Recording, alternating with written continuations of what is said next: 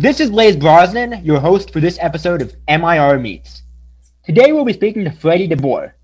Freddie DeBoer is a socialist commentator who writes from a heterodox perspective on a wide range of topics, but really some of the most important ones I think are American meritocracy, the future of the left in the Western world, uh, Marxism, and identity politics in America.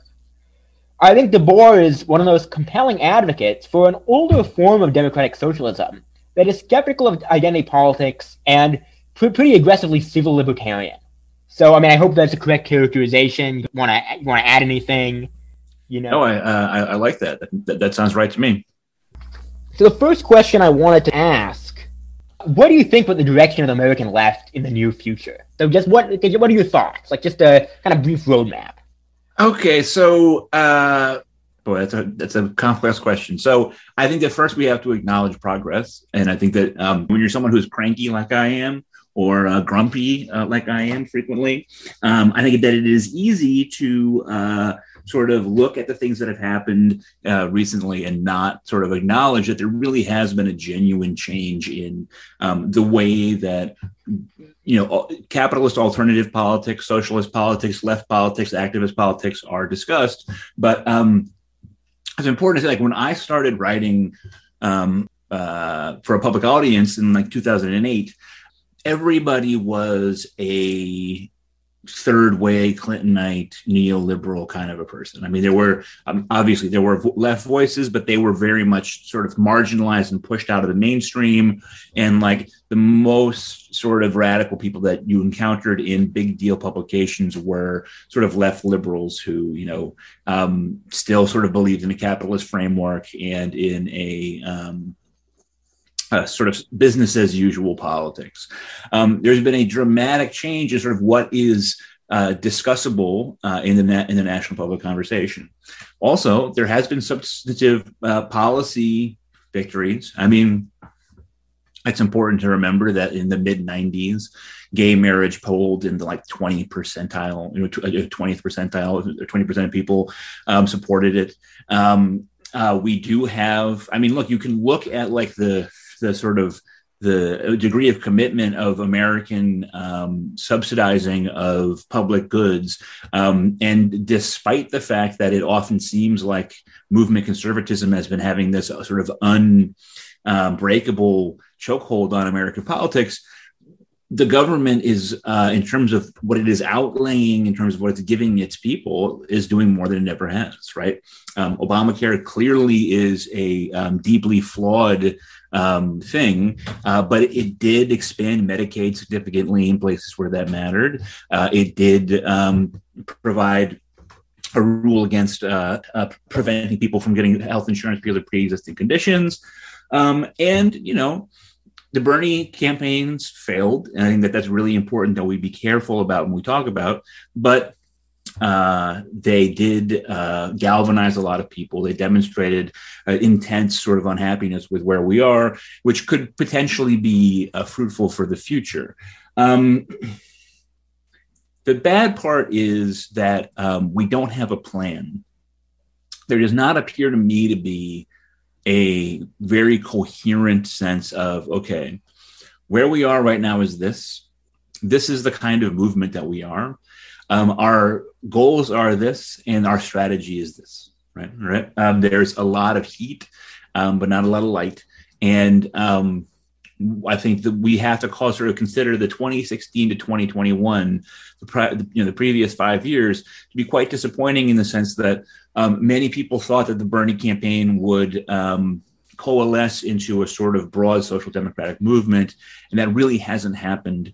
Um, uh, nobody knows what the organization would look like. Nobody is sure quite how uh, much of this should be sort of just about sort of pulling the Democrats left. Um, DSA is probably the thing that has um, gotten the most press, and they did get you know they're like a hundred thousand member strong organization now, but um, you know I think the NRA has like three million members, right? So we we should keep things in perspective. So um, acknowledge I, I, acknowledge progress. I also think that there is a fundamental, you know, there's just a lot of incoherence in what people are asking for and the, the tools that they would attempt to apply to get those things that they're asking for. Yeah, I mean, I think that's a really, really, really interesting uh, characterization. You know, on the one hand, there's obviously been a lot of progress. People's opinion. Look, again, you mentioned public opinion polling, even on something, you know, an issue we regard as, you know, pretty easy issue like interracial marriage was not even, you know, most people were against it as recently as the early 90s. So we've made mm-hmm. a massive amount of progress, and that means that there's a lot more on economic and social issues the left can do.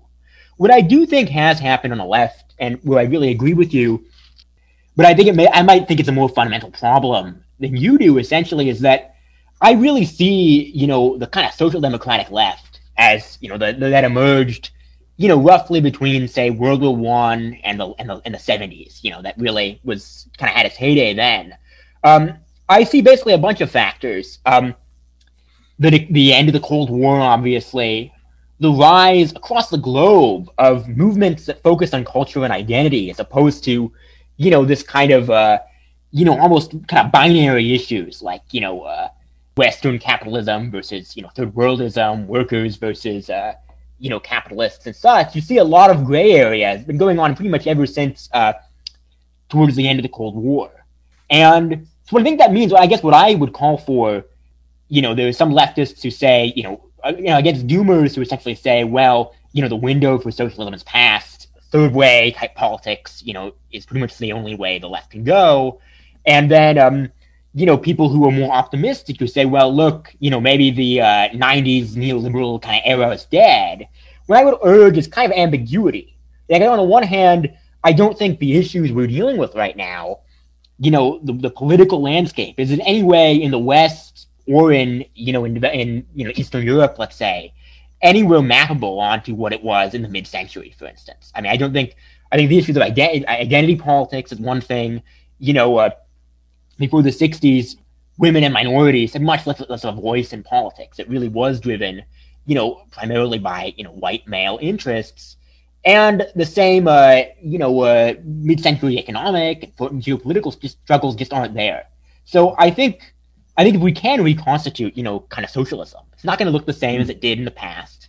And alliances, you know, are going to be much more complex, for instance. I mean, and I think the kind of breakdown of the uh, post Bernie left, you know, you see guys like Glenn Greenwald and Michael Tracey and increasingly moving rightwards is kind of just one very, very small example of, you know, just how things aren't really predictable, you know, lately.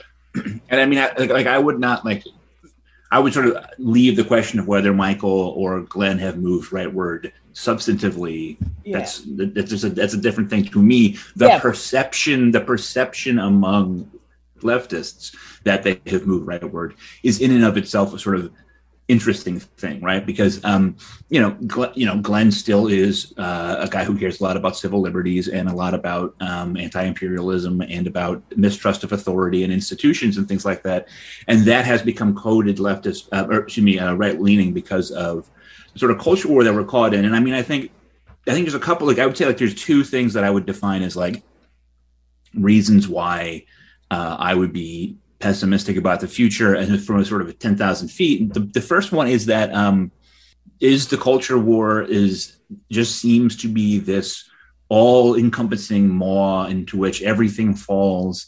Everything ends up being uh, read through the lines of whatever the new, the current culture war is. Um, it's inescapable. Everyone is expected to pick a side in it uh, at all times. Anyone who tries to chart an unusual path through that um, is someone who tends to receive a great deal of social and professional um, punishment for doing so. Um, and there's our culture war that we have right now, right? Um, where you know, like you know, so we didn't know that masking would be an issue three years ago, right? Like no one could see that as being because no one knew what was happening. But it appears, and now it's like oh, this hot button, you know, fire red sort of culture war issue. Well, in another five years from now, maybe the pandemic's passed and we don't care about that anymore. But there'll be new things that we have, and so it's not to me it's not just like this the particulars of the of the specific culture where we're in now which is that everyone has to sort of uh, sort into two broad camps and that everything that you do is read through the lens of those of your position in those camps and you know if you deviate then you're going to be considered an outsider. Uh, it's just that like you know is this a thing that's going to be happening all the time? I personally blame the internet right? I mean, look, I, I, I know all the reasons not to um, romanticize the past, and I don't. But um, certainly, I think cultural war has been dramatically uh, exacerbated by online technologies. And the question is, is like, just can you have a functioning democracy this way, let alone socialism, right? So like that's that's re- you know big reason number one that I, you know for for being skeptical. Yeah, the I second mean, thing is, oh, no, go, go for it. I mean, I guess what I was sort of saying, I, I'm personally a fan of Glenn Greenwald and Michael Tracey, right. and um, I don't. I agree. I don't think it's the, the moving rightward in the old sense. It's just that alliance, because of the culture war, it's so deep. I think alliances are shifting very rapidly, and they are aligning with the right on some issues, and that does complicate. I think, however much you slice it, you know, your kind of cause of ecumenical social, you know, kind of universalistic socialism. What I tend to think, though, is that I mean, I think the internet certainly plays a role in the cultural war. I think it's exacerbated a lot. I think we tend to overrate the extent to which, you know, the period of, again, the mid century period where you had, you know, a relatively unified press in the West, less of an emphasis on cultural issues, really, for the most part, you know, 1950s, um, you know, um, kind of more of an attempt to uh, kind of streamline political discourse. I think that was a very, it was, that was an aberration, you know, throughout history, basically, that was caused by very rapid economic growth that satisfied a lot of people, um, a relatively unified and small elite that was, you know, somewhat non-democratic. And that pretty much went away in the 60s, 70s, 80s. And ever since then, the sort of emphasis on kind of micro identities um, has returned basically in politics. So, I mean, I think mm. I'm somewhat skeptical that we can build a kind of ecumenical leftism, right. you know, that yeah. surpasses these issues. I mean, the thing is, is like, look, like I, you know, like I, I am a class first leftist, which is um, a term that's usually used as a term of derision. But like, you know, I always say like class is first for a reason, which is that um, a gay person and a straight person can't share a sexual orientation. A black person and a white person can't share a race uh, a cisgender person and a trans person can't share a gender identity. Um, men and women can't share a gender identity, etc. But what they can all share is if they're poor, they're poor. If they're working class and they have a shitty job and uh, their boss is sucking up all the profits and so they can't uh, uh be paid a living wage, then that's something that they can share. But the problem is, as you say, with micro identities, it's just like um, it's really hard to imagine the kind of broad based solidarity that is necessary to make such a movement work when the you know the internet is telling you every day and unfortunately the left leaning people on the internet is telling you every day no you're not part of any collective. You are a perfectly unique flower uh, who you know has to be understood only through the, the, you know the lens of your own individual life. So that's a big problem. But the yeah. other thing is like you know like um you have to give the devil his his due. You know, Marx, as I always say, um, was fascinated by capitalism and uh, felt that it was an incredible productive engine, and never doubted, never uh, questioned its ability to uh, produce an immense amount of uh, productivity and wealth and value. His problem was how that was distributed. But um, we have to be clear that like uh, capitalism has made a lot of people rich it's also made a lot of people terribly, terribly poor. And, you know, the basis of our moral critique and our political critique is the fact that there's no reason for people to be poor when some people are rich. Um, but we have reached a point where the material comforts that capitalism provides, whether that's video games, pornography, uh, OxyContin, uh, you know, your flat screen TV, um, uh, you know, uh, your cell phone, just all these things that are just narcotizing and numbing. You know, these are things that um, cut against the desire to go out and create real, deep, meaningful change. And so you look at like the, you know, 1917 Russia. Um, a starving country, right, with a um, totally inept, uh, at the beginning of the year, totally inept um, uh, monarchical government um, and a bunch of starving peasants who had just nothing, uh, starving peasants and uh, brutally exploited industrial workers who had nothing to lose, right? And the thing is, is this just like, um, can you produce, even setting aside like a violent revolution, but just like the potential for real lasting change, can that be produced when so many people in the, in this country have too much student loan debt and will never own a house and uh, suffer from anxiety and depression and uh, feel atomized uh, and disconnected from everyone around them uh, and constantly have to worry about money. But they can come home and put on Netflix and smoke weed, um, at, you know, for four hours. Um, is that a populace that has the capacity to get mad enough to come and change things? That kind of segues very well. The next question I was going to ask you which is really kind of, you know, kind of geeking out a little bit about Marx, basically. So basically, Matt, you re- you wrote a pretty interesting essay on um, the relevance of Marx today. And what you're saying, I mean, it's a little complex, so I might not completely get it right. But I think what you're saying is basically, you're obviously still a Marxist, but you do think that, I mean, the kind of, you know, kind of rigidly Marxian approaches to socialism they you know they alienated a lot of people, but also they potentially co-opted by just kind of milk toast socialists who you know don't really care about a kind of systematic analysis, but care more about you know uh, uh, sort of socialism for moralistic reasons. Mm-hmm. Um, and that really seems to be a major contradiction, I think, in the uh, you know on the modern left, where people aren't really quite sure whether um, you know they're uh, you know they, they they favor a systematic approach. Like for instance, I mean one not super left wing book like Thomas, Thomas Piketty's Capital, you know, was a big bestseller, and you know people mm. people wrote about that. That's an example of a pretty systematic approach, or whether they're more like AOC and they just have a kind of simple moral aversion to you know people being poor when they don't need to be, which is perfectly legitimate too, and you acknowledge that. But really, I, I do think one thing is you might kind of undersell those contradictions, like mm. moralistic forms of socialism. I think this right. is one of the re- main reasons why you know bizarrely, you wouldn't have thought so, but Marxism triumphed over, you know, think it was like Bakunin or Proudhon right. or, yeah. you know, is that moralistic forms of socialism are very easily uh, co-opted by even mm. conservative forces, right? I mean, mm. right. there's, you know, there isn't a huge difference on a moral level between, you know, the claim that, you know, people have a responsibility to help the poor than kind of right-wing, you know, Andrew Andrew Carnegie type philanthropy, really. It's just the difference of government, which is a kind of systematic factor. So, right. I mean, how do you how do you really um, what is the place of systematic analyses on the left today because they're not as popular, and how do we revive a kind of you know that kind of systematic approach to Marx? Because thinkers like G. A. Hmm. Cohen have kind of uh, kind of kind of kind of weakened that that approach.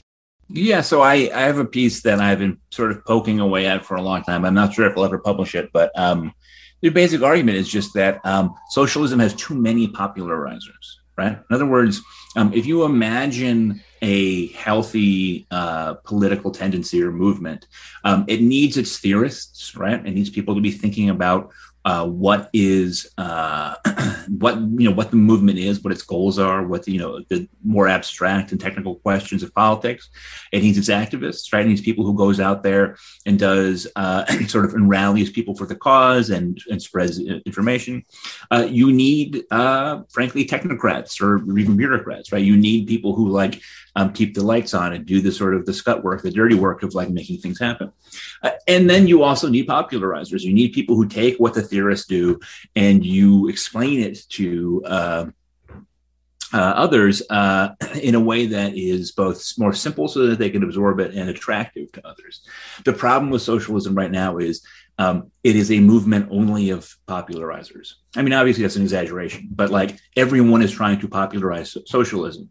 The problem is there is no thing to be popularized, right? Like to popularize a movement requires there to be like a movement to exist, right? And so right now, um, you know, people always think I'm taking swipes at particular people, like um, the, uh, yeah, BreadTube or the um, who's the the, the, the Twitch guy, you know? Oh, uh, um, Hasan Piker. Hasan Piker, or that, or the Chapo Trap House uh, podcast, or that whole world. But I'm not like I don't I don't have any problem with any individual set of people who are working in the realm of um, popularizing. The problem is is just that like you know everybody can't be a popularizer.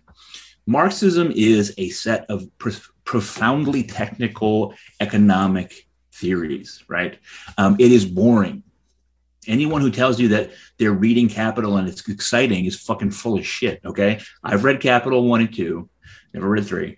Um, I read Capital One and Two, and it's boring because it's a te- it's an economics textbook, is what it is, right? Um, there's a lot of math in Marxism, right? Like math is a big part of the tradition. Um, it was dispassionate, and it is in fact you want to be careful how I say this. There are certainly moral elements to Marxism, but Marxism is never but was never a moralizing discourse, right? I mean, the whole the whole thing about the rate of exploitation, or in fact, you know, the um, the inevitability of the revolution was that Marx was speaking, uh, he felt empirically, right, and not normatively, right? He was he thought that he was saying something that was true rather than something that was good, right? In other words, not it would be good if the revolution happened, but rather he felt that the revolution was inevitable because of the fundamental contradictions of capitalism. I don't think as I said in that piece, that it makes a ton of sense to try to push Marx on, like, if you meet some 18 year old and they are very passionate, but they don't really have a political identity yet, and they say, well, where, where do I go with all this? I, I don't, I just don't see the value in like saying, okay, first you read Critique of the Gotha program, right? And then I want you to read the Grundrisse, uh, and then, like, that's just not like, you're not doing that human being a favor even as a socialist, right? If it becomes useful to them in the future to read Marx, they'll do it. However, we do need some sort of like theory because you said like AOC, who, um, you know, I, I will never in my life could, could I imagine a more elegant distillation of the sort of incoherence of the of the contemporary left than going to the Met Gala, but having your dress say "tax the rich," right? And it's like a really it's it's just you know the whole thing with social with socialism right now is people want to have their cake and eat it too which is um, most socialists are college educated people in the united states right now. Okay. Um, that is not disqualifying. I fucking have a PhD, right? I'm not saying it's disqualifying, and it's in fact very common for you know for radical movements to have an element of um, uh, like you know they say like an intellectual vanguard whatever. That's not my problem. My problem is is that the there are these people who come up through meritocracy they have a critique of meritocracy but they they have that critique even as they go through the motions of the meritocracy and receive the reward of the meritocracy and they can't quite stop themselves from going through those paces while they're in the process of saying but we need socialism instead right um, there's got to be a step back to say, okay, is this all a wing of the Democratic Party? Right? Can we possibly achieve any of the things that we want through trying to push the Democrats left, which of course has been a siren song for a long, long time and a, and a failed one, right? If it's not the Democratic Party, is it a third party? Is it an alternative to, to partisan politics at all? We can ask the question: Is it a armed revolution? I can tell you, guess what? That's not going to work because uh, they got all the guns. But um, there should be a step back to sort of say, what are we? What are our immediate goals? Are we actually an anti-capitalist you know movement because a lot of people have anti-capitalist trappings but when you ask them what they want it's just sort of like left liberal social democracy which is fine but that's not anti-capitalist right? So um, we just don't there's just there's there's not the base of people defining what uh, all this is meant to be in order to create the, the something that could then be popularized by people everybody wants to have the snarky Twitter account. Everybody wants to be the, the podcaster making a lot of money. Everybody wants to play Twitch or be on YouTube. And that's a problem. What I kind of wanted to ask you in relation to that is you recently wrote a, wrote a piece um, basically um, advocating for, uh, you know, kind of for a, a, pretty sympathetic take to David Shor style, you know, popularism, which for people who don't know, you know, is basically the idea that uh, politicians, political elites, you know, uh, or in a Marxist sense, kind of the vanguard. I think believe David Shor is actually an, uh, has gone on the record as an adherent of vanguard theory. Um, but that should make uh, kind of pragmatic concessions um, in way, and essentially say what's popular in order to achieve uh, incrementally more left wing goals. And I'm a big fan of Shor. I had him on on the podcast. Actually, he was my last guest. Um, but I guess I do have, I mean, I guess some kind of objections to the idea that Shor, Shorist kind of populism really is deeply compatible with the goals of the left. And I'm curious to see, you know, what you'd think of them. Um, so basically, I mean, so my view essentially is that um, you know I think Shorism is sort of based on you know the, the basic polling stuff. That's what David Shor is a pollster. You know, is very very very good. I mean, you know, but I think a lot of the broader theoretical assumptions he makes uh, makes it seem like kind of oversells um, the extent to which this kind of incrementalist approach leftwards really is possible. Uh, yeah, I, I, would just say, like again, like I mean, I think it, uh, for your listeners, I, I, I guess the, maybe the most basic point of that piece is just that, like, um, I am resentful of the idea that the concept of appealing to voters with popular stuff is like a nameable thing called popularism, and it is sort of aligned inherently with sort of like, you know, center left Democrat politics. In other words, like, um, everybody has always had to uh, appeal to uh, you know uh, the sort of fundamental like what the voters want things. Uh, the Bolsheviks are a perfect example, right? You know, we're going to feed you and we're going to get your sons out of World War One, right? They yeah, said, "Hey, look, we're yeah, we're going to pull, we're gonna, bread, yeah, yeah, peace, land, bread, right? Like we're you know we're gonna we're gonna take care of the stuff that really affects you. That's you know popularism, right? So, uh, look, the the critique that makes the most sense to me is something on the lines of like, look, like um, we're we're not in step with most of the voters, right? Um, we want things that the voters uh, might recoil at. They don't like the word socialism. For the record, if people want to rebrand socialism, I'm on board. You know, I'm not married to the name. Uh, so you know, how can we how can we m- remain true to our beliefs and uh, while uh, you know, trying to do this popularist sort of dance. So my response to that would be to say, like, look, like, um, I, you know, it's a question of like what issues for in what context at what time, right? Okay, so you know whether or not the, the slogan defund the police um, was electorally painful for the Democrats and helped to sort of fuel a rightward movement in some places. I think, you know, everybody's going to sort of take the evidence in whatever way suits their priors. But I do think that, like, just it's a shitty, stupid slogan that um, was not connected to anything like a coherent vision of what comes next.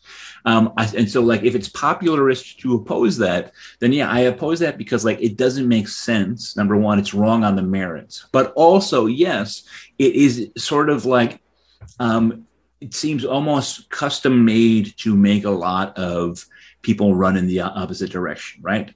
I would like to emphasize the elements of socialism that can appeal to the broadest base possible, right? Everybody's got a boss and everybody's boss sucks. Everybody is struggling to pay the rent or the mortgage, right? Um, we have the potential for a really broad base of a coalition, but that can only be, work if we're not dividing the coalition up into the smallest chunks we possibly can and saying this chunk is more important than that chunk, right? Like um, people have a visceral reaction, a visceral negative reaction to the idea that their problems aren't problems or are less important than other people's problems, right? And the basis of all left organizing is to say, you're one of us your problems are our problems and so get in the in the tent with us whereas you know the sort of uh whatever you want to call them politics that are coming out of universities now is just there's a hierarchy of suffering. The people who suffer more deserve more and anyone who's like a white uh, person for example is someone who doesn't matter and who should just shut up and you know let the the next stage uh, happen and like that's just always going to be a loser. So, like for me, popularism is about like f- stressing the fundamental aspect of socialism that appeals to everyone, rather than getting bogged down in um, these ver- versions of identity politics that cannot stop dividing people into smaller and smaller chunks. I agree completely. I mean, I agree with. I'm basically in the new term. I'm basically on board with pretty much all of Shor's prescriptions. My issue is more that people who really, some people who really aren't socialists. You know, Shor is also quite popular among, you know, centrist, center-right types. You know, take popularism and they may use it as a vehicle to actually diminish socialist ends. I mean, and one kind of, almost is kind of getting a little wonky, but um, one kind of political science example is I actually read recently a paper by a professor at McGill University about why why the U.S. has no you know left wing no it doesn't have a Labor Party essentially you know like here in um, in Canada you know, we have the NDP.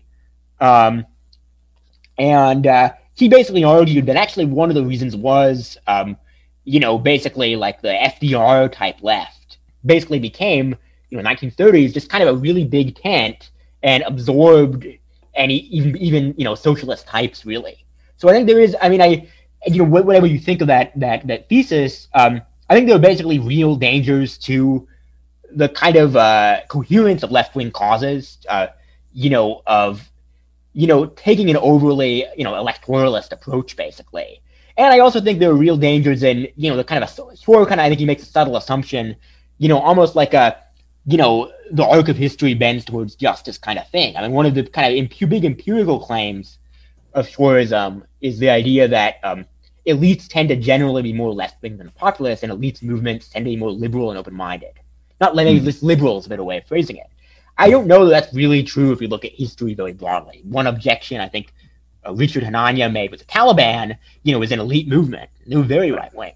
So, and I think I think the idea that you know elites are more open-minded and they just need to make pragmatic concessions, um, that's almost like a kind of a there's a kind of end of history kind of twinge to that. That you know all we need to do is you know be incrementalist because progress is coming a little bit, and I just disagree with that. Although I'm fully on board with most of what Shorism says, and obviously I think the acad- academia you know is largely out of touch. Yeah, basically I agree with you know all the reasons you're pushing for supporting you know at least a kind of a basic form of popularism.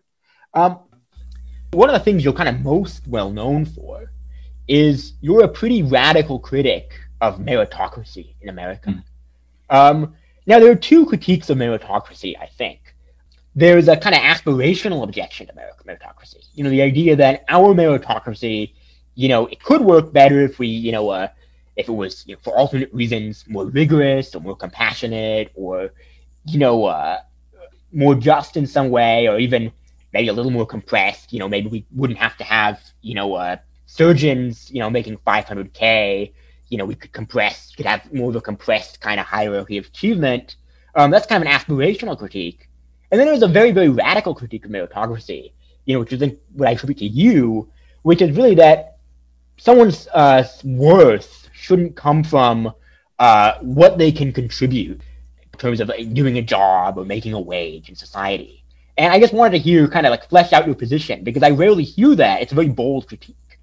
Yeah. So, um, I mean, I think that part of the thing is that, like, um, many times when people are critiquing meritocracy, they want to trouble or be Mysterian towards or wave away, you know, differences, like real differences in human capital. And the thing about my book and my whole spiel here is that it actually assumes no, actually, some people are better at th- some things than other people are right? Yeah. And the degree to which people will go along with that statement depends entirely on context and circumstance and what you're talking about, right?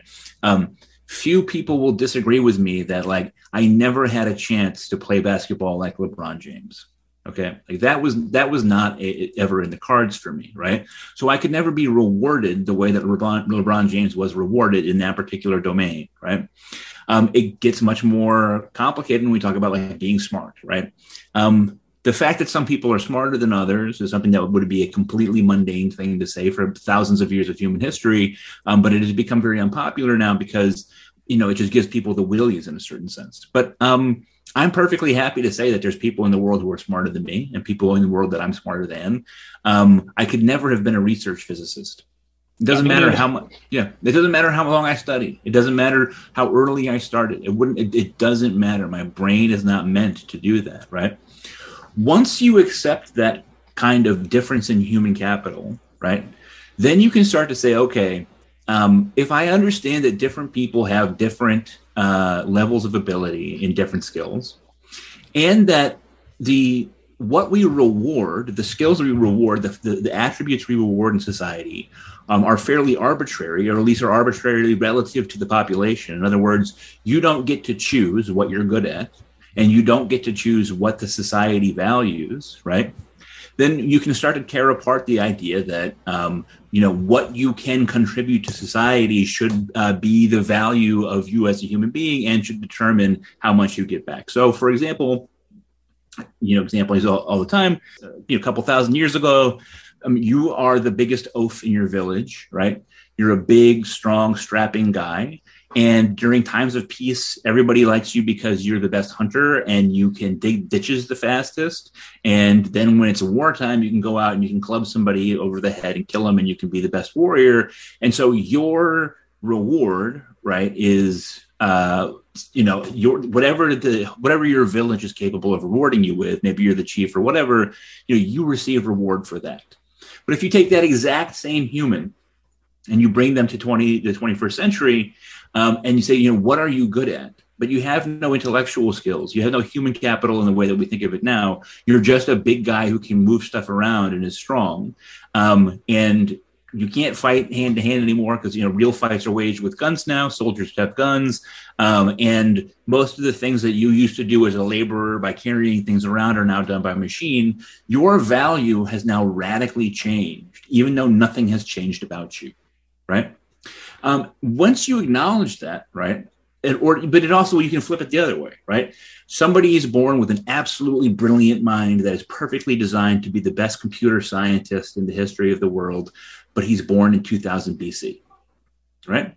That, that the, he will never capture that value, right? That abstract potential for value, if he had been born 4,000 years later, is just useless to him, right? So if once we acknowledge that, once we see sort of that there's an arbitrary element to the skills that you have and also how they fit into the society at the time, um, it undermines the whole sort of moral foundation of meritocracy. But more importantly, for me, it undermines like the social contract, right? In other words, like I'm a big believer that like you know human beings, you know, no society has ever had enough cops or enough soldiers to really sort of keep absolutely everyone in line at the same time right? Even the most authoritarian states can rely on the fact that most people are not going to revolt in any given time right? Um, there's just too many people to be able to do that. But they don't need to do that because most people buy into the social contract. They buy into the idea that if I work hard, then I can get this reward. And the system seems fair to me, right? Um, once you start to look at the fact that um, there's plenty of people out there in the world who might have all sorts of things that are good about them. They might be curious, they might be uh, kind. They might be uh, have uh, a lot of resolve, uh, a lot of stick to itiveness. Um, they might be compassionate. They might be all sorts of things. But if they those things don't happen to align with what the market is rewarding now, right? Then they've been jobbed, right? They've they've been duped by uh, their political system and economic system and by their genetics. And so once you acknowledge that, then you start to say, okay, why am I taking part in this society at all, actually? And over a long enough time period, if people feel that the system that they're in is not providing them with a good deal or a fair shake, um, I think you can have long term political unrest. I, I mean, I, I, basically agree with, you know, most of that. I think that, um, I think the one thing, I mean, Peter Turchin, you know, a professor I think at the University of Connecticut, he's argued elite overproduction is one of the most pressing issues of our time. There are too many elites can't possibly fill all the top positions. So, you know, they uh, they you know create you know a kind of discontent really, and he you know certainly you can see this phenomenon in other historically volatile periods. Um, what I kind of I guess I'm slightly confused by is what I would support is a kind of compression, you know, a kind of moderate, you know, approach where you kind of compress the meritocracy, where you say, you know what, um, the work of you know a medical doctor it might be incrementally, you know, worth somewhat more to society than say the work of, you know, a tool and die worker. But it, should they really be, you know, making ten times as much? That's not quite fair. What I sort of disagree with a little bit is um, you seem to kind of reject the idea that uh, talent or the kind of measurable contributions really do kind of, you know, that that kind of approach to meritocracy where you just say, you know, okay, well, you, you basically kind of do away with the idea of someone's worth to society in terms of what they produce overall, which I think, I mean, I think in itself, like, it's just my personal view, kind of puts the social contract and even, even kind of vaguely Marxist theories on a somewhat difficult footing, basically. Mm. Because, you know, for the, for the former, I mean, you know, um, if you have, uh, you know, no standard of comparison, basically, you know, how do you really do, you know, the kind of Rawlsian veil, uh, veil of justice? I mean, how would I want to be treated? It becomes more difficult. Even Marxism, you know, is based, you know, in some sense on the proposition that, you know, basically, you know, on a kind of emphasis on, you know, labor, you know, essentially. So I just wonder how you really like how do you it's not that I know, I disagree really. It's more like how do you create a vision society where direct measures of merit just don't play as much of a role in kind of our social order. Yeah, so I mean, I guess the first thing is that there's like um I'm not worried that uh, you know, I sometimes get, get reaction to the book. Well, look, like if you divide merit, you know, ability from reward, then people aren't going to be motivated to do stuff anymore, right? Um, and I have a couple responses to that. The first is just like I think that that's just not uh, in keeping with human nature. So if you look at the internet, right, um, the internet is full of people doing spending an immense amount of labor to do things that nets them no financial reward at all, right? Yeah. Like, um, you know, and it's not just the, the, the thing is, is to understand is like it's not just like like yes, you know, people, you know, uh, dick around and, and tweet and stuff for free. Um, but also like, you know, I was once on a, on a, a message board and some guy uh, was talking about how he was trying to build a, uh, uh, treehouse for his kid. He was having a really hard time of it because the, the branches weren't in an advantageous way. And this guy who was a professional architect, I think, or con- contractor or something, um, a few days later, it was like he just gave him all these CAD diagrams of an, like a really amazing treehouse that he could build. And this is a guy who did that for a living, and in his off time for no money, he did that. Right? I think that human beings are productive by nature. It's just that what we define as productive in capitalist terms does not always sort of fit like where our instincts lie. One of the things that happens in a sort of you know post-work economy if that makes any sense you know once you you free people from the shackles of having to provide for their basic material needs th- through work is you unleash productivity right people who could be doing so much better at something else don't have to come home and are absolutely exhausted from another 40 hour week at work so they can't unleash their productivity that's one thing but the other thing is just i'm just not afraid that like things aren't going to go well for the people who can provide a lot of value, right? Like a lot of the actual prescriptions in my book do amount to just shrinking the meritocracy, right? Um, my ideal sort of critique of it is more radical than that. Um, but like people who can do things that are considered financially valuable are always going to um, capture that value to one degree or another right? In other words, like there's just very little reason to worry that somehow we're going to so sever the relationship between uh, talent and uh, payment that um, people are going to be like, oh, well, then I'm not going to do anything. I'm going to screw around and sit at home. I just don't think that that's a, a particularly uh, big problem because like look like this again gets back to marx you know I, I say this all the time i might as well say it on your podcast too is you know marxism has nothing to do with equality right? Like that was never the goal of Marx or Engels or any of them. It's never been a political goal of Marxism. Equality is a false god, right? Um, in a Marxist society, I think this is really important to say, in a communist society, a fully communist society, there would be lots of summative inequality, right? Because inequality is written into our genes. What there wouldn't be is labor exploitation, right? So we don't have to worry that like there's not going to be any reward for merit, for talent, for ability. But what we do want to do is we want to say, put our, put our, our flag down and say, you know, your ability to satisfy what the market values right now, which 100 years ago might be a lot different, or 100 years from now might be a lot different. That is not the sum total of your your uh, status as a human being.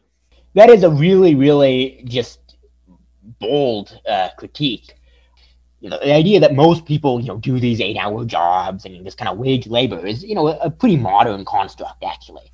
I mean, especially, you know, in the pre-19th century, you know, there were plenty, the standard among, you know, aristocratic elites, the top 10 or 15% of the population, you know, work was considered, they were averse to work. Regimented labor, you know, they were averse to that. So I do think Marx, you know, was influenced by Aristotle, basically, who, well, you write about that kind of, you touch on you know the role of kind of a uh, radical critique of meritocracy as a means to kind of uh, reinvigorate the idea of the good life. People should be able to live, you know, the good life, the best life, the, that kind of uh, where they can use whatever capacities they have to the fullest extent, not be shackled by, you know, a nine to five job or something. I think that's really essential. But we have to, really understand, you know, how that can work. We have to look towards not the future really, but even the, to the you know, to the pre-capitalist era. I mean, some people contend that Marx was essentially working on, you know, this kind of aristocratic principle, kind of principle of free, freedom as kind of non-domination, essentially. I think I think it kind of bring, necessarily leads to you know endorsing that kind of radical critique of the meritocracy for it to uh, hang together. And you do this, you have to kind of endorse a very libertarian conception of what Marx meant. I mean, the idea that you know, uh, the idea of worth, worth or economic worth is really, you know, the idea that people have intrinsic capacities, you know, that can be can be uh, kind of an emancipatory idea of you know what people's worth is. You know, again, you, you stress this. You know, worth in you know in little things we do for free, in you know uh, um, uh, learning on our own. You know, for, without any pay. But I think the modern kind of capital, modern idea of just economic worth, which a lot of even Marxists work off of, you know, is insufficient for building this kind of a, you know, radical critique of meritocracy. And that's kind of where I'll kind of segue to my next question because I think um, I think one of my favorite things about your commentary is you're you know you're uh, you're a pretty strongly libertarian Marxist. Do you believe in a Marx that believes in freedom but not necessarily you know equality, which is pretty pretty revolutionary. I mean, it's kind of the opposite of what people think of Marx. But um, so you've written I think some pieces that sort of relate to that. You have a pretty interesting article on the merits and weaknesses of Joe Rogan, essentially. Um, and you argue, I mean, essentially that um, Joe Rogan's open-mindedness, you know, kind of, um, kind of libertarian worldview is intrinsically pretty admirable. On the other hand, you say that Joe Rogan's guests skew right, and that creates a sort of bubble, and that Rogan doesn't really, you know, he's not really interested in distinction between truth and bullshit, you know, on a deep level. And right. so I guess the question is, and this kind of dovetails with the idea of, you know, building, you know, your sort of uh, libertarian vision of socialism is how do we build a social order, actually build a social order that emphasizes true freedom of speech and expression, rather than just debating over where the boundaries of acceptable discourse lie? Mm-hmm. I mean, how do we be how can we be accepting of free speech in a truly radical way? Well, the, I mean, I can answer. That's a very easy question to answer. I don't know is the is the answer to that question. Um, but let me let me wander around it anyway. Um, so the thing with Rogan, I mean, I would just say is like you know, it's it's, it's an old cliche, but he think he really does appear to be the guy whose mind is so open, his brain fell out. I think that I think that there's, I, you know, I watch it and I I can't help but like him. I think that he's a really he has in a certain set way he's very very bright. Um, he really does seem to have a a true commitment to uh, open inquiry and to getting a lot of opinions and to fighting and stuff. But I agree with those who say that like um, his beliefs are the beliefs of whoever he was last talking to. Right. In other words, like just that people can just sort of impose these things on him. So like this, this vaccine shit, where um, he's not like an out and out anti-vaxxer, but he keeps having on his show um, anti-vax people, and then he gives them a perfectly sort of sympathetic sort of forum in which to play in, and it's like. Um, like ivermectin or whatever. And at some point, like, I don't think talking about ivermectin should be banned. And the fact that it was like banned from Twitter and YouTube and whatever is insane. Um, but also ivermectin doesn't fucking work, right? And like at some point you have to look at the studies that are out there, study after study after study, finding no positive benefit from ivermectin uh, in fighting COVID nineteen. And so it's like your mind can't just be open, right? It has to be open, but also filled with information that develops natural tendencies and skepticisms. And that would be my critique of him. Um, look, uh, I think the first thing to say is that whenever I talk about these issues, um, freedom of speech is insanely popular. Okay, like you can do, they do polling on this stuff.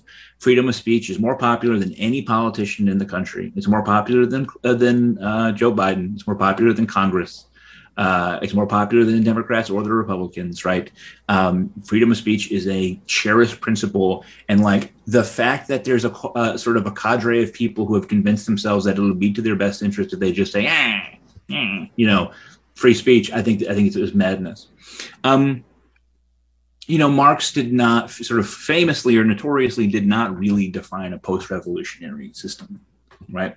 Um, you know, uh, I would, you know, the thing I used to say is when I was younger is I would always get into arguments with people like, you know, they would all be sort of statist Marxists, and I would always say, you know, Marxism, you know, communism is an anti-statist uh, system, uh, and uh, they would get very mad. But uh, it's true that the you know the, the, as as far as Marx was clear about anything, um, you know the state does not exist following the revolution because the state is counter-revolutionary. Um, but then again, like I don't say that as much anymore. Like you know, keep the commune and communism is a thing used to always say because it's just he's just not very clear about what the next stage is. And according to some people, you know, he was that was intentional because he was sort of trying to say like that he didn't know what the next stage was. Um, so it's hard for any of us to sort of operate inside of this system and sort of say, okay, this is what the next order looks like. I do think that um, you know part of the concept of the commune as it's typically defined is like you know the way that I would define it, the way that my ideal society looks like is you know semi-autonomous bands uh, with uh, perfect uh, right to exit at any time. So anyone can enter or leave one of these semi-autonomous groups, communities um, that operate based on the principle of from each according to his ability, to each according to his need, uh, and that uh, respect the rights uh, of everyone. Um, I just think that miniaturism is probably not possible given the contours of the of the world and the population of Earth as it stands. But um, I don't know that you can have a society like the kind of society that I want and be rubbing your brain against the brain of millions of other people all, all day, every day, right? I mean, if the internet has convinced me of anything, it's that I can't be happy if my my my society, my my community, um, is coterminous with the internet, right? If it if it is similar to the internet in the sense that everyone is around all the time, and I think that one of the things that like we would be well advised to do is consider like maybe it's not crazy to say, hey, you know what? We can't get along. Let's break out into different groups. Everybody has an absolute right to go into whatever group they want. They can leave one and go to the other at any time. Um, within those groups, they'll democratically decide what the deal is. Um, and different people can live different kind of lives. And so if you're someone who needs a sense of safety, a personal safety, and is scared of offense and of uh, hearing a slur or whatever, then you go to a, group that has very strict rules on speech. But if a person there feels they're being oppressed, all they have to do is walk away and go to the next one.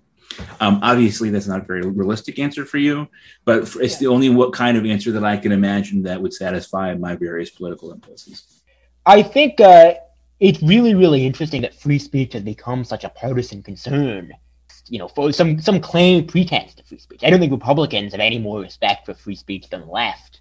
I think that, um, yeah, but, the idea of free speech has become, you know, a very partisan concern. I mean, you see that with people like Rogan who don't have, you know, woke people per se, you know, as guests, you know, very often at all, but they claim to, you know, have, take the mantle of freedom of expression and all these kinds of liberal values. I mean, so what I kind of think, you know, that phenomenon, you know, is sort of you know, what kind of causes that phenomenon is basically, I mean, there was a piece, I think, in UnHerd um, that kind of similar to my opinion is that um, basically, you know, between, say, the 1960s and the maybe early 2010s, you really had a liberal establishment, you know, a moderate liberal establishment and a right wing establishment. They were both both respectable and they coexisted to some extent. And so we had some kind of, you know, obviously false conception of this you know, very open society with, you know, kind of incorporated both perspectives. And of course, you know, far right paleocon types were kept out, and as well as, you know, more people like you politically, you know, Marx, you know, so uh, democratic socialists, you know. But it felt kind of free and it felt, you know, it felt like there was an avenue for open expression. And then what basically happened was the right wing basically fell out of the intellectual establishment, really. The intellectual establishment is pretty, you know, hegemonically liberal leaning. And so that created a sense of uh, kind of real repression, even if it didn't necessarily, even if just the Overton window shifted leftwards. So I think kind of a concern in your writing I see is how do we actually build, you know, space for how do we make sure that, you know, we have a truly broad idea of free speech and it's not just, you know, basically some artificial kind of uh, boundaries acceptable discourse kept in place by whatever political elites, you know, we have. I think that, you know, late 10s kind of free speech crisis is really a breakdown of that kind of facade of elite consensus, um, not really a breakdown of free speech per se. And I think, I mean, I think I agree with you that, you know, the answer, the only real answer, you know, has to be this kind of uh, almost syndicalist view of the world in which people have the freedom to say what they want within a set community with those rules, but also have the freedom to leave at any point. And I mean, the question I think is, you know, how do we build that kind of radical conception of, you know, of uh, freedom of speech? How do we build that to the maximal extent within our society? I mean, I, I you know, I don't have a governmental solution to this. Yeah. Um, I think that young people have to be informed that the world is a really brutal place and that nothing can ever change that. Right. And it's just like um, we appear to be raised. You know, I hate like the term snowflake or things like that, or facts don't care about your feelings, all that shit. Like that stuff is designed to be insulting, and that's not what I want. What I want is to say to these young people, look, um, every human being in the history of the world, right, has lived with cruelty and brutality their entire life. Okay, that is that is the human condition. Of course, we want to make things safer and happier and healthier for people when we can, but there is no running away from the problems that you're trying to run away from. Racism is real. You say it louder than anyone else, right? If that's true, then you cannot hope to build such a bubble for yourself that you'll never experience it, right? Like you you can't do it all of these attempts to shield young people from the reality of the world just makes them susceptible to it when it inevitably hits them in the face.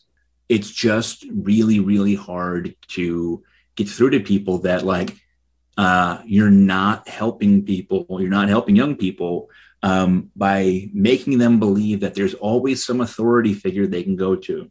If it's mom or the teacher or the college administrator or the HR department at work. There's always some authority that's going to come and rescue them from whatever makes them feel sad or uncomfortable. And that doesn't exist. And that's something right? that's so, really, that's something that's, oh, sorry. Yeah. No, no, go for it. That's something that's really sad, I think, about the left today is that, you know, it's simultaneously based on the idea that, you know, authority figures, you know, you know, are going to be wrong or screw things, you know, a real suspicion of authority. But it's also simultaneously based on the idea that there has to be some kind of ever expanding bureaucracy to cater to the needs of people, you know, who feel offended or, you know, need need special treatment or anything like that. So I mean I think a lot one big issue on the, on the left is just a real ambivalence to do we need, you know, these kind of safe spaces to coddle people basically? Do we need them to develop from the top down? but at the same time, how can you know we need to also be you know skeptical of authority figures and stuff like that. And I'm not. That's not my. That, that's not really a question I'm dealing with because I'm not on the, on the left in that way. But I think that's something I see in left wing circles. And it's I mean, I don't. I don't know that the average Gen Z. Yeah. You know, I mean, people in the Gen Z who think of themselves as radicals, who like are trying to embrace a radical tradition. I don't think they're anti-authoritarian at all. I, th- I think that like the, they don't even understand what the, the concept of an, a critique of authority because they've had these helicopter parents and like their entire way of digesting the world has been through, you know, the presence of authority that when uh, called upon saves them from the next thing that's going to hurt them. Well, I think I mean COVID pandemic restrictions. You know, so I'm very pro-vax, so I'm not going to touch that issue. But you know, um, like things like you know the prospect of you know indefinite masking or you know Canada, you know curfews. We have a curfew, I think, in Quebec right now. I think that's sort of a real issue for liberals. I mean, I think Scott Alexander had a post on uh, what's that movie, the COVID, the pandemic movie. Uh, um, uh, oh, um, Wait, is it is it the the comet one? Oh, that's, yeah. that's climate change. Don't look up. Don't look up. Yeah. Yeah. Yeah. Don't look up. I yeah, I think that's so. Yeah, I mean, I I'm not deeply familiar with that movie, but he had a post on it, you know, arguing that liberals have, uh, you know, it shows kind of a, a very complex like com- conception of authority and very, very ambivalent one among among liberals, and I think that's kind of relevant to the treatment of the pandemic and you know masking and, and lockdowns. You know, where um, liberals you made the point of the film you know liberals simultaneously want to mock authority figures you know and they have kind of an impulse to be kind of uh I was kind of vaguely free speech type attitude. You know, they show in the movie authority figures, you know, being incompetent and all this stuff. And yet, you know, there's also a very fawning regard for expertise that people have. And with the pandemic, you know, that and the kind of safetyism stuff we talked about, talked about with free speech, you know, that all really comes together. I mean, I feel liberals aren't in the ideal position to sympathize with people who are sick of you know dealing with intermittent lockdowns with no end in sight. Even, even though they should really as you know as a kind of, kind of populist issue really. I think that the pandemic has also revealed like a, just a really incoherent sort of within academia yeah. um, a really incoherent attitude towards expertise because like they're they want they're all these egalitarians right who um who don't want you know who who don't want anyone to sort of have like a hierarchy of any sort but if you say something that they think is wrong within their field of expertise, they'll smack your hand immediately, right? It's like no hierarchies except for the one that puts me on top of this hierarchy of knowledge. I guess the final question, final set of questions actually want to address, and this is again kind of a nice segue, is um, you know, your ideas about well, I guess two things: education, and then uh, your book, The Cult of Smart, which I haven't read, but I've read short articles by you that kind of touch on the topic. But mainly, I guess what I want to talk about is you know just your views on education, basically.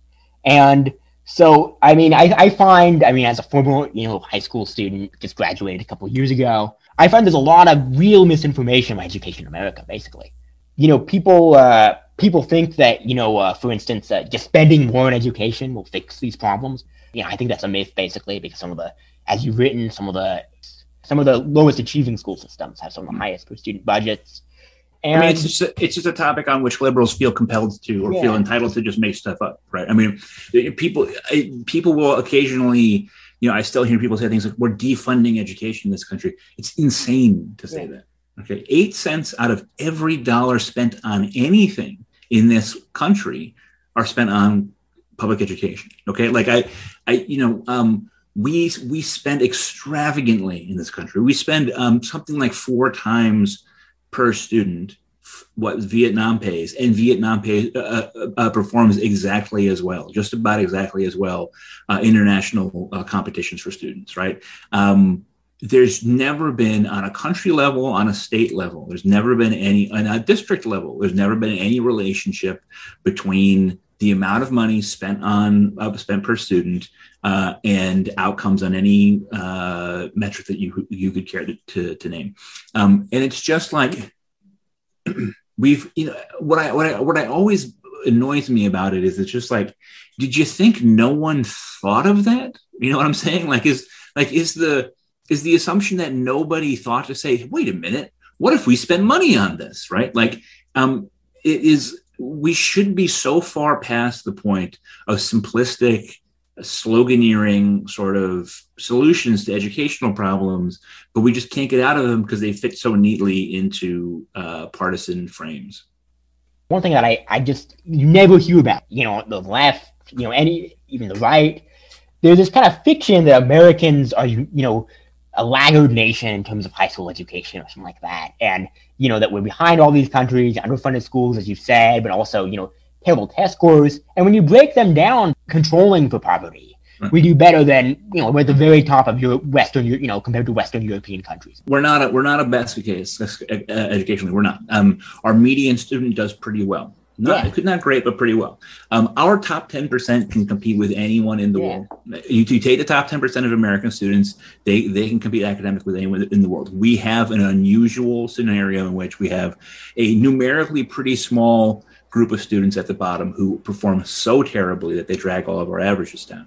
The uncomfortable thing uh, is that um, you know uh, you some some people have said, well, let's just go race by race, right? So race ends up being such a powerful variable in so many different elements of of education. And so you go say, okay, how do white students in America do compared to white students elsewhere? And it turns out that white students in America compete uh, right up there with the very best. Maybe like Finland does a little bit better than our white students. Yeah, that's what I've uh, seen. Yeah, compare compare uh, Asian students. Now, the, the Chinese data is. Um, China plays all kinds of, uh, of tricks with uh, with their data. For a long time, they would only release educational data for students in Shanghai um, or Beijing, which is those are like the um, you know, super rich uh, cities, uh, you know, filled with professionals and you know, professionals' children. But um, our our Asian students outperform every Asian country, right? So if if you if you want to talk about like, oh, the you know this these incredible Korean school system, Korean American students dramatically outperform, well, not dramatically, but the Korean American students outperform Korean students in Korea. Um, there's not a lot of data uh, for Black uh, students because um, very few majority black uh, countries participate in the PISA, but in places like Trinidad and Tobago is one of the the comparison countries our our African American students blow them out of the water, right? So, um, and and the same with you know quote unquote Hispanic students, um, places like Argentina, Ecuador, ours are better. So, um, you know, it is just there's just it's very difficult, right, to look at uh, the scenario that we're in and say our education system just sucks. But there's people who are very invested in saying it sucks from all all sort of different vectors in our society, unfortunately part of it is also a you know an attempt to deny the stark levels of inequality in this country. Really, I mean, mm. kind of brings up you know your piece on on the SATs. You know how we should predict that underrepresented minorities, low SES students would do worse on the SAT because of the conditions they're dealing with, essentially. Right. And that any attempt to really just kind of window dress that issue is you know just really kind of uh, kind of weak, essentially. Um, now that kind of brings me to my last, you know, kind of big topic. I have one kind of little question at the end, but big topic, which is the the ideas in your book, uh, the cult of smart, basically. In your emphasis on, you know, kind of heredity. I mean, you you take a pretty hereditarian view. Um, there is kind of a danger in reifying kinds of uh, deeper, you know, you know, kinds kinds of uh, you know inequalities that um, you know may not really be so real. For instance, and obviously to your you know to your credit, obviously you don't, you know, you are very critical of any kind of, you know, like Charles Murray type racialism, really. I mean, in your book.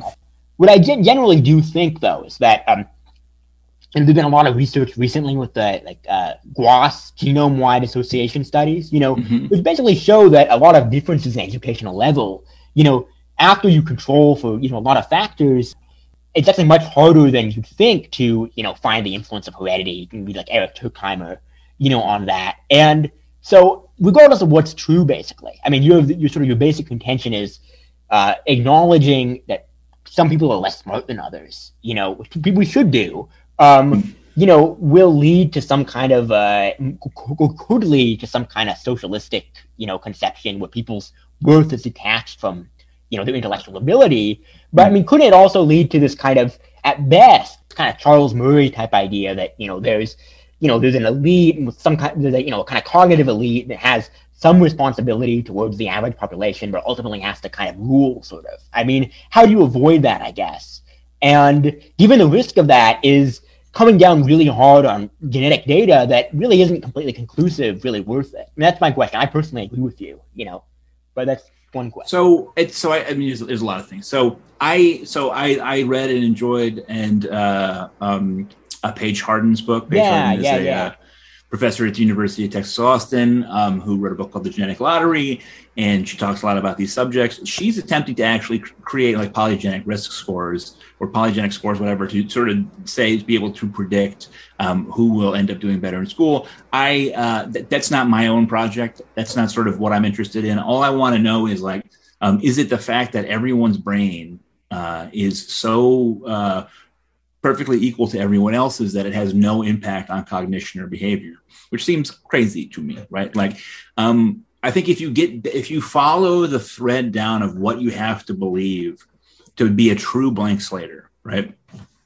you basically have to be like a cartesian dualist right? Yeah. Like like you like you have to genuinely believe that like the mind is some sort of numinous substance that exists independent of uh you know physiology and i'm an atheist right? Like um our behaviors are the product of our brains and nervous systems and our brains and nervous systems are tissues and their tissues uh, as all tissues are um, the blueprints that build them are dna right? And we don't all share the same dna it's just it's very hard to imagine an outcome in which uh, we evolved such that everyone has the exact same potential for a behavior or for cognitive processing um, or for tendencies uh, that are useful or not in schooling. Um, I would remind you what I said earlier, which is that the fact that what is now valued by capitalism is what is valued is not written in the stars, right? Again, like the guy who could pick up a big rock is not like fundamentally less valuable than he was 2,000 years ago. It's just that the society around him has changed in such a way as to value different things, right? So, um, my whole point is, you know, I t- this is a story I tell in the book. I've told the story a lot. I was in, in at Purdue uh, getting my PhD, uh, and uh, I went to a cookout. Um, I think with the second language uh, program, and someone was there. Um, a bunch of grad students were there, um, and it was a guy getting his PhD from China. Uh, I forget what discipline he was in. I might say in the book. Um, and uh, he was there with his wife and his two his two sons, their two children, and the mom was talking to another parent or whatever, and I was sort of milling around. The mom was bragging on the older son, and she was talking about how smart he is and how he's getting such great, great grades, and he's in a robotics club, he's first in everything, he loves to read, etc., etc. And then the younger kid runs by and is just being kind of wacky or whatever, and she looks at him and she goes, "He is maybe not so smart." Um, and uh, I kind of blanched, you know. Uh, and so did other people there. Like I could tell other you know white people, you know, from different cultural background. And I sort of thought, well, maybe it's like a, you know, English isn't her, her first language. Maybe it's a translation thing. But um, I I chewed on it for a long time. If she had said instead, oh, he uh, uh, he's not going to be a great athlete, I wouldn't have cared, right? If she had said uh, he he doesn't have an ear for music, that would have been fine. If she had said uh, he's not going to be that tall, right? Okay, whatever. But smart is different, right? And that's what I was trying to attack with the book. But because she said he's not so smart, I'm, I and other people around me sort of instinctively reacted as though she said that he had like some terrible disease, right? In other words, that that smart alone is sort of taken to be your the sum value of who you are as a human being. And my question is, why is that true? Why should it be any more insulting or any more uh, uh, threatening to say not everyone can be as smart as everyone else? To also say, as to say, you know, um, not everyone can be as tall as everyone else, right? Or pretty, or athletic, you know, or whatever, right? So uh, I just I, I, what I would like to do is I would like to um, not just sort of stop trying to nail all these uh, square pegs into round holes and to make everyone into a you know Stanford graduate, uh, Google uh, you know uh, programmer. But to say, to ask, you know, why have we in, in modern society developed this sense that being smart is the only criterion of value? Well, I mean, I think it kind of goes back to our, you know, kind of uh, section on, you know, the meritocracy, and I think one way you kind of your approach, I think it's a really good way around this paradox, is we tend to, you know, again, I, like we talked about before, we tend to fetishize expertise, but we also tend to have this idea, which isn't true, that you know, everyone is equally smart and everyone can equal, can contribute, you know, to some reasonable extent to, you know, some, uh, you know, some intellectual field, for instance. I think what you do basically is you know, is a good solution to that. Maybe we're not equally, you know, adepts, you know, observers of politics or engineers or anything like that, but we can build an equitable society by divorcing that idea from worth. And I think one thing but I it, but it's but it has to start. The only way for it to work, yeah. it has to start is to some degree to sever the relationship between how smart you are and whether or not you're going to sleep in a tent. Okay, like that. There has to be the beginning of of of dismantling smart as the only value that really matters is by cutting the line between if I'm not smart, then I'm going to end up in jail or on drugs or whatever. You know? Yeah. And again, this is sort of going back to the you know Aristotle and Marx. I think Aristotle is like one of the first great thinkers with this really idea that people need certain minimal, you know, in order to achieve something great, according to, in order to live the good life, you know, higher kind of intellectual life, people need, you know, life of the philosopher, people need basic, you know, things like food, you know, uh, sustenance, you know, in order to really achieve, you know, kind of virtuous potential. I think that's basically where Marx is drawing from in a large part, you know, this idea that we all have, as humans, we're endowed with productive capacity or worth of some sort and we just need a baseline to achieve that. Um, but again, as we were talking, that ultimately, you know, involves assuming that basically everyone, you know, has some sort of worth, which is, you know, has some sort of worth of capacity to do something creative with the world, some kind of genius in a certain way. Which, in a way, I mean, I think one thing which I kind of missed a little bit is I thought what you were saying a little bit was, you know, we should just make that kind of worth, you know, that idea of talent kind of obsolete. But what you really seem to be saying is that we just need to do this. I agree with. We need to just accept that everyone has some kind of broad talent, as some, you know, and some kind of ability to contribute. It's just a fact of the human condition. Work from there, which is pretty pretty self evident. Yeah, I agree. And my last question. This is kind of a funny one, but you recently wrote, wrote an essay that really clicked with me. Um, it was about how you know high school isn't as bad as everyone says, and that you know movies they have you know like Mean Girls or something. You know, they have this kind of idea of high school as you know this really brutal place. People are awful to each other. People, you know, this kind of social, uh, you know, kind of Hobbesian world. You know, and you said that didn't click with you. It didn't click with me either. I mean, I had my high school experience. You know, I was not popular, um, but people generally treated me nicely and genuine courtesy, and people were respectful. So I guess, I mean, your view, you have a very, you have a much more positive view of, you know, mm. this kind of elemental phase of, you know, life, high, you know, high school than most, many, most people do. How does that shape your politics? You know, so a, a commenter said something on that post that I thought was a really good point, which is that, um, you know, people are much more likely to go out into the world and write about their high school experience if it was a very intense experience and for some people, it's a very intensely negative experience. Whereas if you go through high school like I did, where it's like mine wasn't, you know, it wasn't great. It's school. You hate school, right? when you're in there, but it was just pleasant and fine, whatever. Like I wouldn't feel moved to do it, right? In other words, it's like the intensity of the reaction of people who really hated it um, compels them to want to do to write these sort of things. Um, yeah, no, I just think that like we should um, resist. I mean, I enjoy a good Lord of the Flies narrative for entertainment. But I think we should resist the constantly percolating idea that, like, absent like strong, you know, control from above, people are sort of constantly at each other's throats and tearing each other apart. Where, in fact, I think most people want to get along. The problem is, is that they are stuck in systems that compel them to think that they can only succeed if someone else fails. But I think that, yeah, I mean, my high school was very diverse and uh, a lot of different people, and sometimes people didn't get along, but mostly they did, and they just wanted to get their work done and treat each other nicely because that's how human beings operate, generally speaking.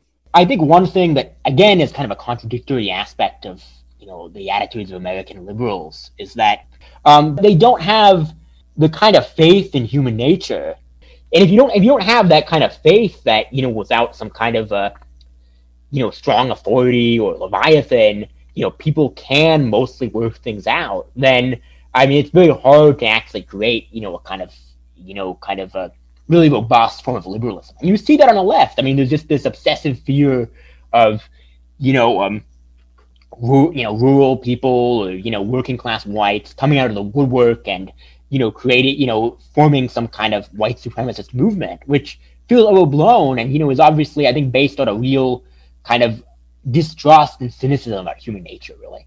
Yeah, and agreed. Yeah, that's it for today. Wonderful having you on. Um, I learned so much from you today. So, All right, man. Thanks so much for having me. I appreciate yeah. it. I had a good time. I want to thank my guest, Freddie deBoer, for coming on the show today. Thank you so much for taking the time to come on. You're very welcome. Thanks for having me. This is Blaise Brosnan for MIR Meets.